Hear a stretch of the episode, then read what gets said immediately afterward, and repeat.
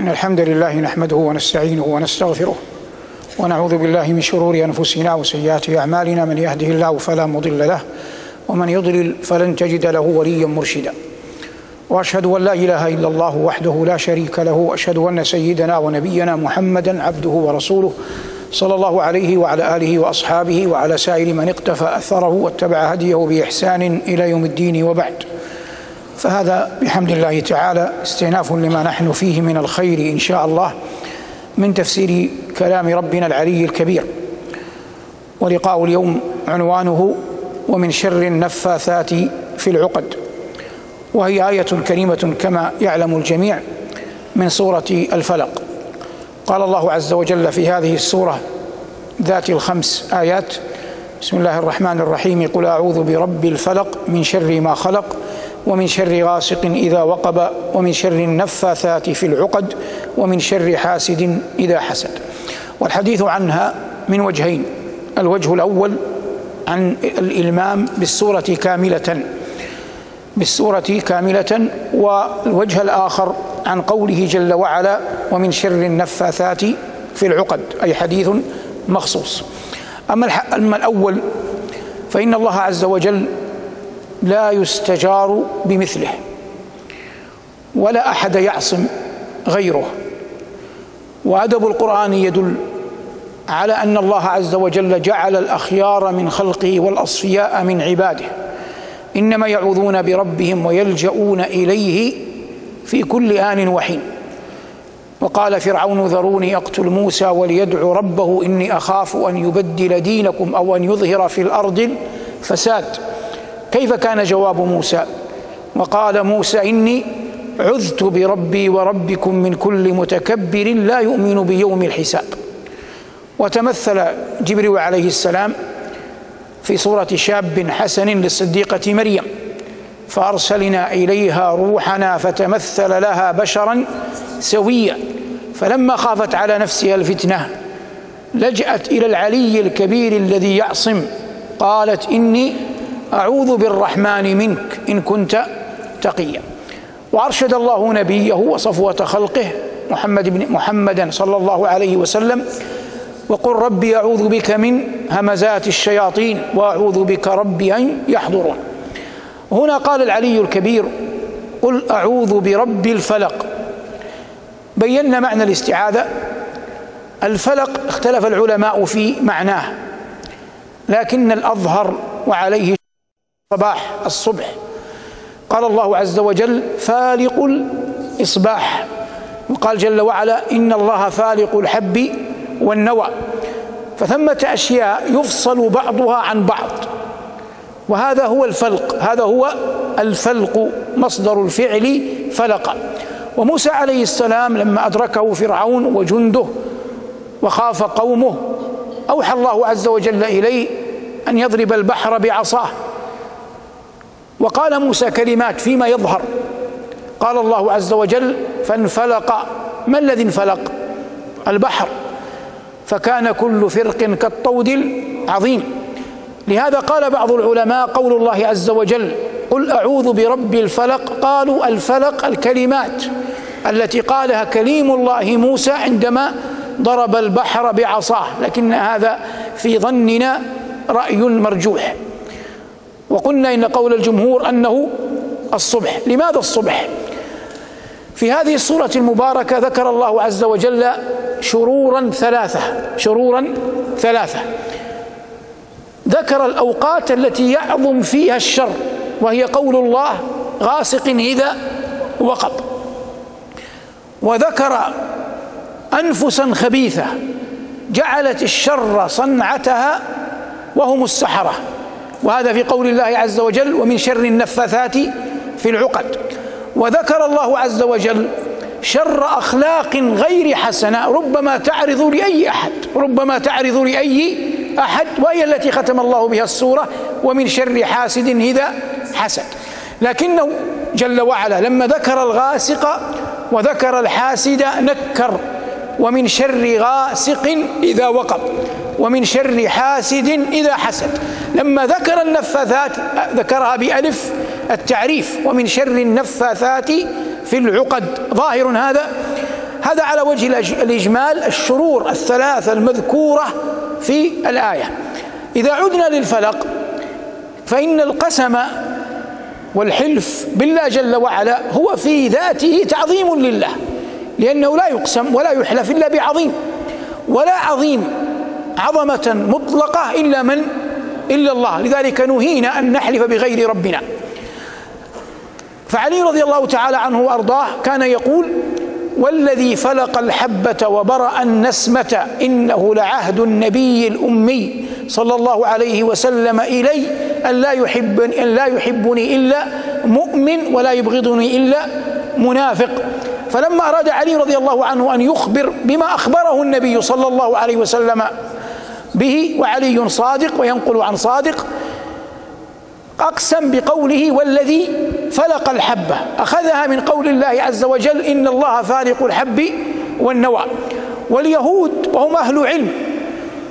في زمن النبوة في, المدينة كان أحدهم إذا أراد أن يقسم قال والذي فلق البحر لموسى. والذي فلق البحر لموسى. هذا كله استطرادنا في قول الله عز وجل قل أعوذ برب الفلق. نعود إلى قول الله عز وجل ومن شر النفاثات في العقد. العقد جمع عقدة. يأتي من جعل السحر صنعته أو طريقته فيعقد عقدا على طلاسم يأتي بها. يجعلها الله عز وجل بإذنه قدرا لا شرعا سببا في أذى الغير. يجعلها الله بقدره بإذنه. قدرا لا شرعا يجعلها سببا في أذى ماذا؟ في أذى الغير. النفاثات هذه هنا صفة لكنها قطعا لها موصوف والموصوف محذوف وحقه أن يقدر يعني تذكر ما هو الموصوف في غير التلاوة في التفسير. أكثر المفسرين يجعلونها على أنها النفاثات جمع مؤنث سالم.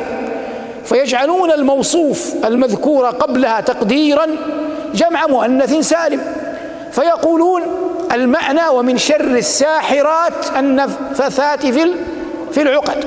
وهذا لا يستقيم عندنا. لما لا يستقيم؟ لأن السحر يتعاطاه الرجال كما يتعاطاه النساء. بل إن النبي صلى الله عليه وسلم لما سحر سحره رجل لبيد بن الأعصم يهودي. فيتعاطاه الرجال كما هو مشاهد لا يمكن إنكاره. فالأفضل أن لا تقدر لا يقدر الموصوف بقولنا الساحرات كما قدره بعض أهل العلم مع إجلالنا له وإنما يقدر بمفردة النفوس يقدر بمفردة النفوس. وجمع التكسير يصح وصفه بقولنا النفاثات. فيصبح التقدير ومن شر النفوس النفاثات في العقد فالنفوس يشمل الرجال ويشمل النساء يشمل الرجال ويشمل النساء. هذه الأنفس أجرنا الله وإياكم أنفس خبيثة فهي لا تكتفي بأن تأتي للطلاسم فتعقدها مستعينة بالجن عليها وإنما تخلطها ببعض أجزائها تخلطها ببعض أجزائها فهي أنفس خبيثة. هذه الأنفس الخبيثة كيف تخلطها ببعض أجزائها؟ يأتي لهذه العقد التي يعقدونها فينفثون فيها فيكون خرج بعض أجزائهم من صدورهم على تلك العقد فيزيدها خبثا على على خبث فيزيدها خبثا على خبث فيجتمع أذى النفس مع أذى الصنعة أذى النفس مع أذى الصنعة فيؤثر في الغير لكن تأثيره في الغير إنما يقع بقدر من؟ يقع بقدر الله. وهذا ينبغي الإيمان به حقا لأن إيمانك أن الله عز وجل أذن بهذا قدرا هو الذي يجعلك تؤمن بعد ذلك أن الله قادر على أن يبطله إن الله قادر على أن يبطله. قال موسى ما جئتم به السحر إن الله سيبطله. قال موسى ما جئتم به السحر إن الله سيبطله فإيمانك أن هذا لم يقع ولن يكون إلا بقدر الله. هذا الذي يعينك حقا على أنك تعلم أنه لن يرفع إلا بقدر من الله. لكن لله جل وعلا حكمة بالغة ومشيئة نافذة وفتنة لعباده جل وعلا.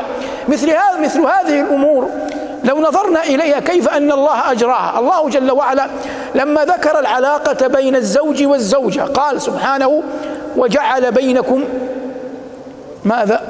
مودة ورحمة. الآن من الذي جعل بين الزوج والزوجة مودة ورحمة؟ الله.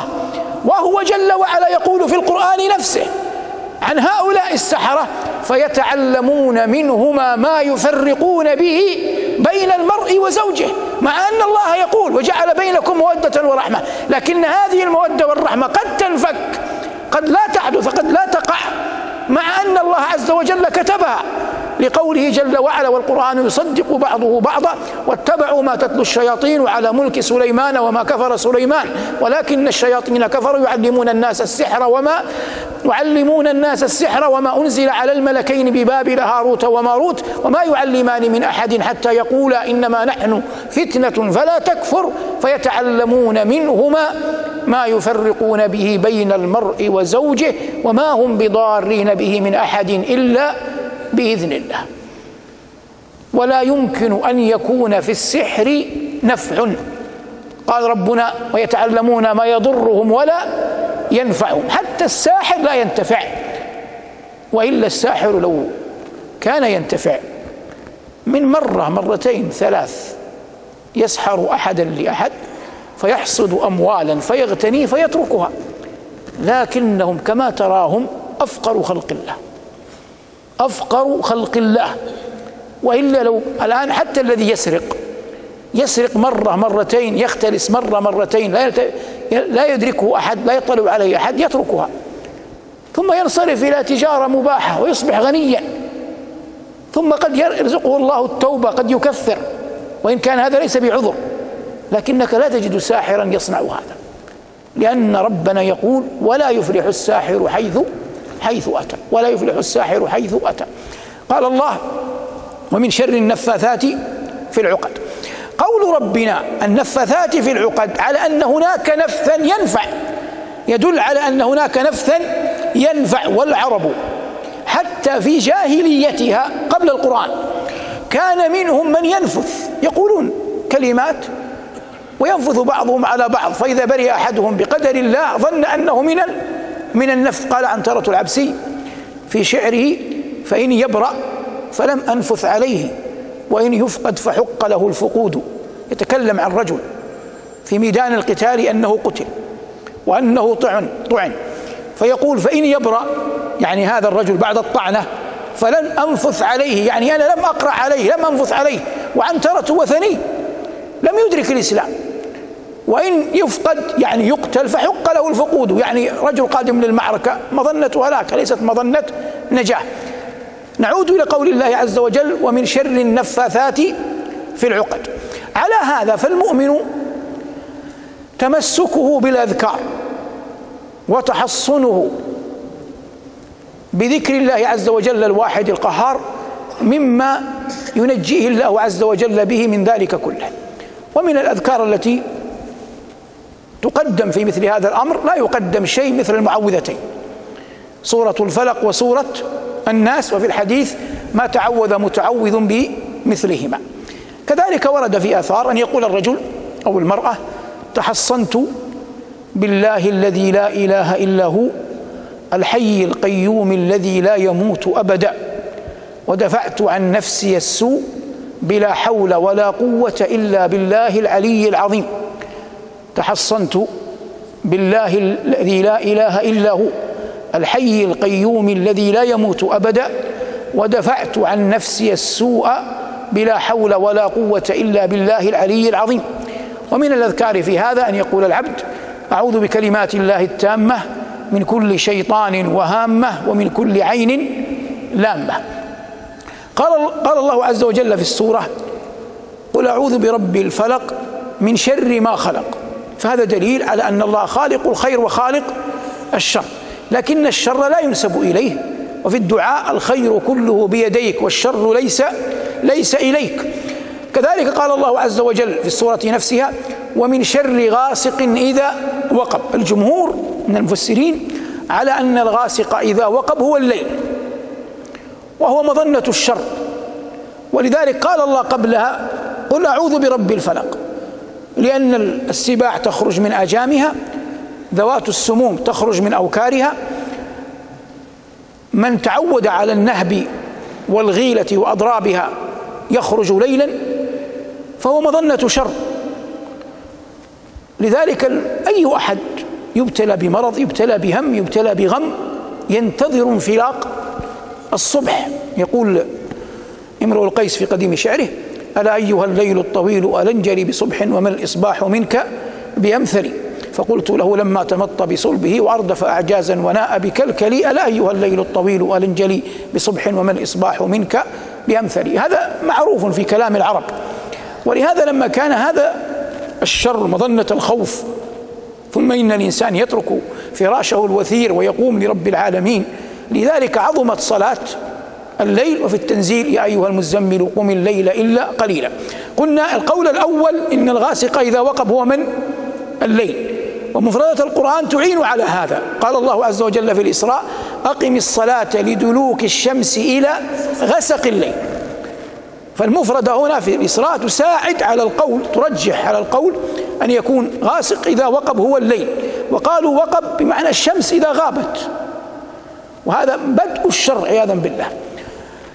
وقال بعض العلماء غاسق إذا وقب القمر إذا دخل في سهوره في سهوره يعني في ما يحجبه أحيانا يسمى سهور وهذا من قال بهذا احتج بحديث عند الترمذي حسنه وصححه على أن النبي صلى الله عليه وسلم قال لبعض أزواجه استعيذي بالله من هذا وأشار إلى القمر قال فإنه غاسق إذا وقب والعلم عند الله. المقصود من هذا كله أن المسلم يتحصن بالأذكار ويستعيذ بالله الواحد القهار من شر كل ذي كل ذي شر. ومتى أسلمت قلبك لله جل وعلا فإن الله حافظك لا محالة. وقد يبتلى بعض المؤمنين بعض المؤمنات بتسلط الأشرار عليهم فعليهم باللجوء إلى ربهم والإلحاح على ربهم في السجود خاصة.